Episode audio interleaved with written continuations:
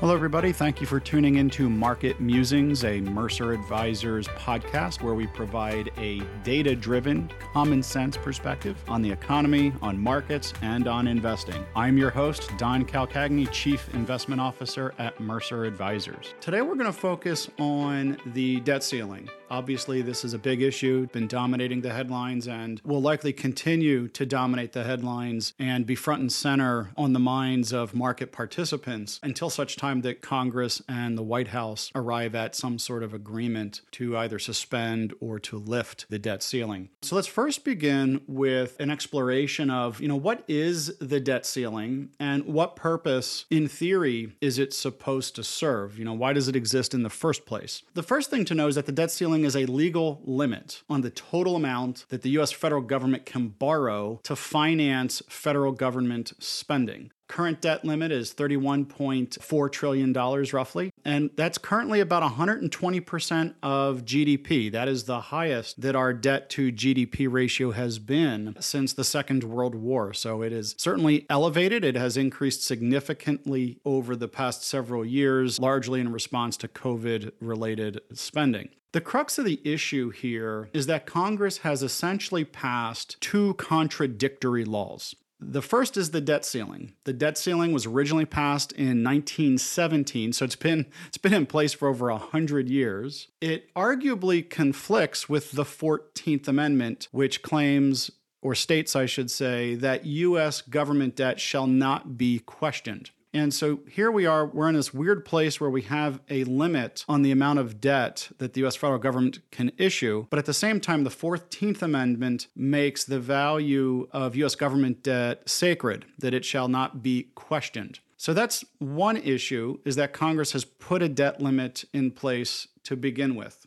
Now, on the other hand, the Constitution also dictates that only the Congress shall determine spending. Congress controls the purse strings. So it's certainly contradictory that here we are, we have a Congress that sets tax policy in terms of revenues and revenue collection, but also establishes spending policy. And so Congress actually spends the money, and then at the same time, they have this debt ceiling in place that says they're not allowed to borrow to pay their bills, right? So they basically ring up the credit card, but then subsequently they have this debt ceiling that says they're not allowed to borrow to pay their bills. So the fact that you have Congress making spending and taxing decisions, that's one body of law, or actually multiple bodies of law. And then at the same time having a debt limit in place, those are inherently contradictory. At the same time, you have the 14th Amendment, which states that U.S. government debt shall not be questioned. So we're in this weird place legally where you can even argue potentially and some scholars have, have made this argument. I am not a legal scholar, but there is a debate over whether or not the debt ceiling is even constitutional. And uh, so it's just an interesting place that here we are. The Congress has voted and approved for spending. They've also voted and approved for tax cuts. Tax cuts logically are a form of spending, no matter how you look at it. If you vote for tax cuts, what you are voting for is to increase the deficit. That's exactly how that works. It's really a matter of simple arithmetic. So I'm not blaming either party here.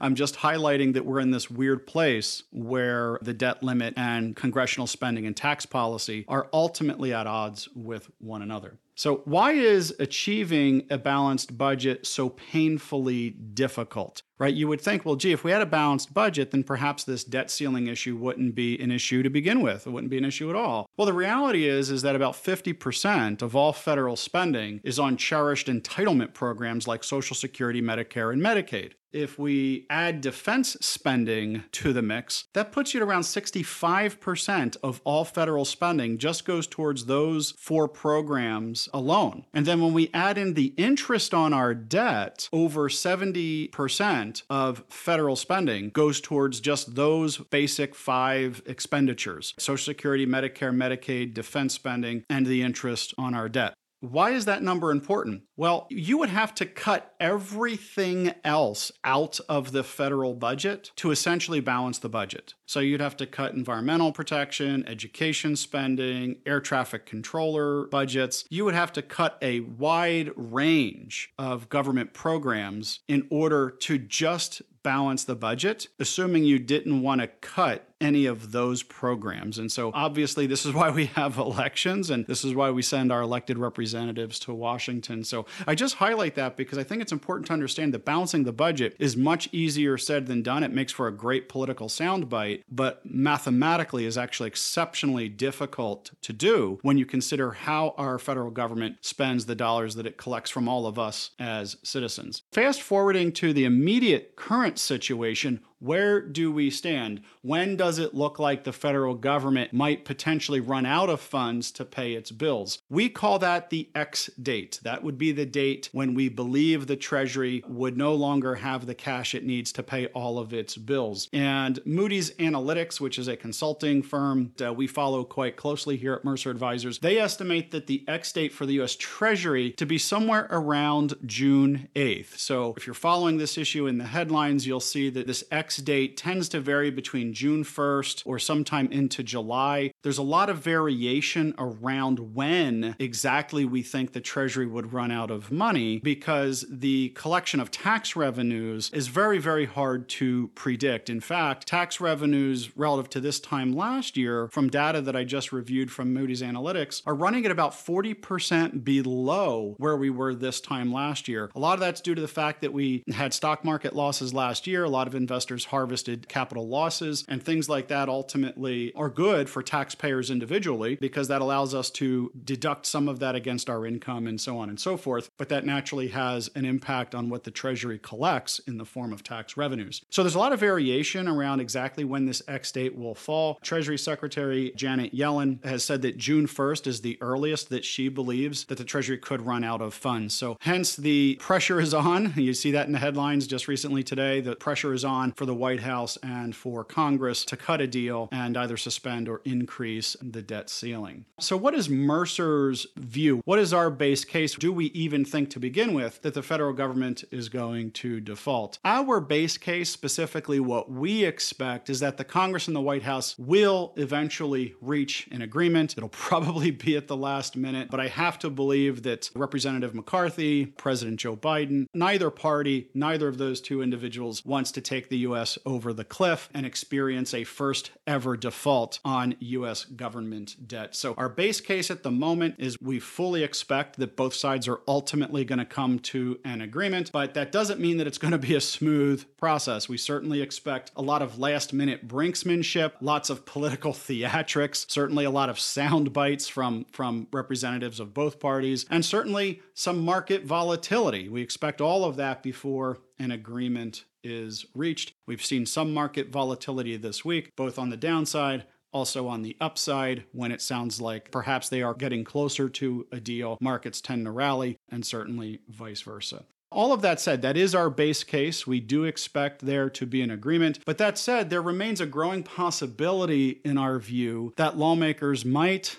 and I emphasize might, fail to reach an agreement in time, and that that would result in what we call a TARP like moment. That is a reference to Congress's initial failure in October 2008 to pass the Troubled Asset Relief Program that was part of the Economic Stabilization Act to combat the global financial crisis in early October. And what happened is when Congress failed to pass TARP, the markets violently reacted. We saw, I think, about a 13% sell off over several days, and Congress quickly reversed course. And so, in the event that there is a default, I think that that is a higher probability outcome where Congress members would be scared straight. They would see that the markets are reacting negatively to their failure to come to an agreement. And I think that between the White House and Congress, that they would quickly come together, close ranks to get something passed. That seems likely. There is historical precedent for that, not for a debt default, but for situations where Congress and the White House failed to act, failed to come to an agreement. Markets did not respond well, and yet, subsequent to that initial failure, they closed ranks, passed some legislation, and ultimately moved us to a better place. If the US does default, what do we think the market and the economic repercussions will be? I get this question a lot. You know, how bad will it get in the event that we experience a debt default? And perhaps that default lasts for a somewhat prolonged period of time. Maybe it's not a TARP like moment. Maybe they default for a period of time, maybe several weeks or perhaps even a little bit longer. And our view is that, and by the way, we're borrowing a lot from Moody's Analytics research on this particular topic. And that research is in the public domain. You can go online, Google Moody's Analytics, and you'll see that they have a lot of different research that they've put out there. But should lawmakers come to an agreement to suspend or increase the debt limit, Moody's estimates that the economic and market impact would be very, very severe. They estimate as much as 8 million jobs would be lost. They also estimate about a 5% decline in gross domestic product. And just to give you some context, that's on par with the decline in GDP that we experienced during the global financial crisis back in 2008, 2009. They also estimate that we would experience about a 20% decline in stock prices. They also predict that interest rates would spike on everything from home mortgages, credit cards, student loans to, to, to payday lending services. So the costs to all of us as citizens would be quite dramatic. It would also make it more expensive for the federal government to finance its debt since the federal government is not immune to developments in financial markets. They borrow capital from financial markets. So the expense that we all pay as citizens, as taxpayers, to finance federal government debt would also increase. And in fact, Moody's projects that by 2030, that the US's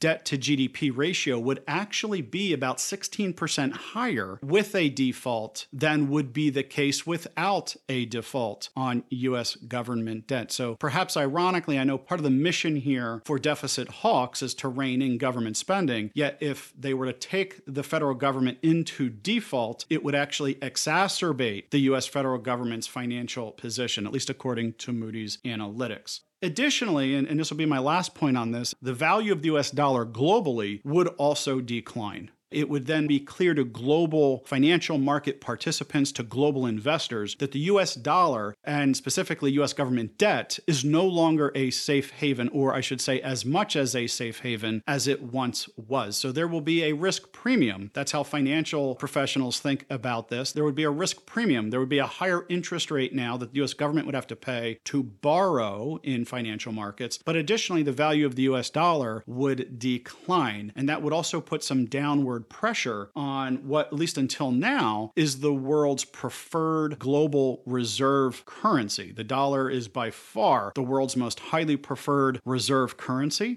but that would put some downward pressure on other central banks, other investors to hold US dollars as a safe haven asset. I'm just painting a picture for our listeners around how bad could it get in the event of a debt default. That's not base case. That's certainly a, a fairly draconian picture of what the economic and market impacts might be in the event of a debt default, but that is not our base case. We still expect that there will be an agreement that the US government will not default. So, what is Mercer Advisors doing to prepare for the unlikely possibility of a US government debt default? Quantifying the probability of a default is certainly challenging. I think you heard that here over the past several moments. But it's also really hard then to subsequently tie that to an investment thesis. So, what I would say is it's not entirely clear that there's an obvious investment solution given the uncertainty around a US government debt default. We continue to closely follow negotiations. We are exploring the different default scenarios. What could they look like? How bad would it be? And what can we do to further diversify portfolios and perhaps somehow make sure that our portfolios would come through that as best as could realistically be expected?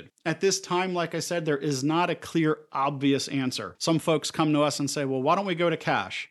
Well, going to cash to own US dollars, which is the currency issued by the US federal government, which is planning to default, does not make a lot of sense, right? You would not want to own the currency of a government that is in default. So simply liquidating everything going to cash, not a realistic solution when we look at it through that very simple common sense lens. You know, other folks might suggest things like Bitcoin or gold or something like that. We don't think those are good solutions. Those are very volatile assets. They don't produce any cash flows. So if you think of stocks and bonds and real estate and things like that, those are assets that produce cash flows. And at the end of the day, as investors, cash flows are really what you need in order to appropriately value an asset. Gold is highly volatile. If you just look at the history of gold prices, they tend to be very volatile. So if you're thinking to yourself for a moment, okay, I own short term, high quality bonds, maybe those are treasuries, what would be the next best, quote, safe haven asset? I think there's a lot of distance between treasuries and gold and certainly Bitcoin, which has no tangible value. There's really no evidence that gold or Bitcoin or something else, or perhaps a commodities basket, would be a, an appropriate safe haven alternative to a good old fashioned sleeve in a portfolio of high quality investment grade bonds. So we still stand behind that thesis that it makes sense to own high quality bonds. You want those bonds to be relatively short duration in your portfolio. So said differently, you don't want to be lending out your, your capital and by purchasing 20 year or 25 or 30 year bonds. We prefer very short term bonds at the moment, but we think there's still a strong case to be made for owning short term, high quality bonds instead of dabbling in some of these more highly volatile assets that have questionable value.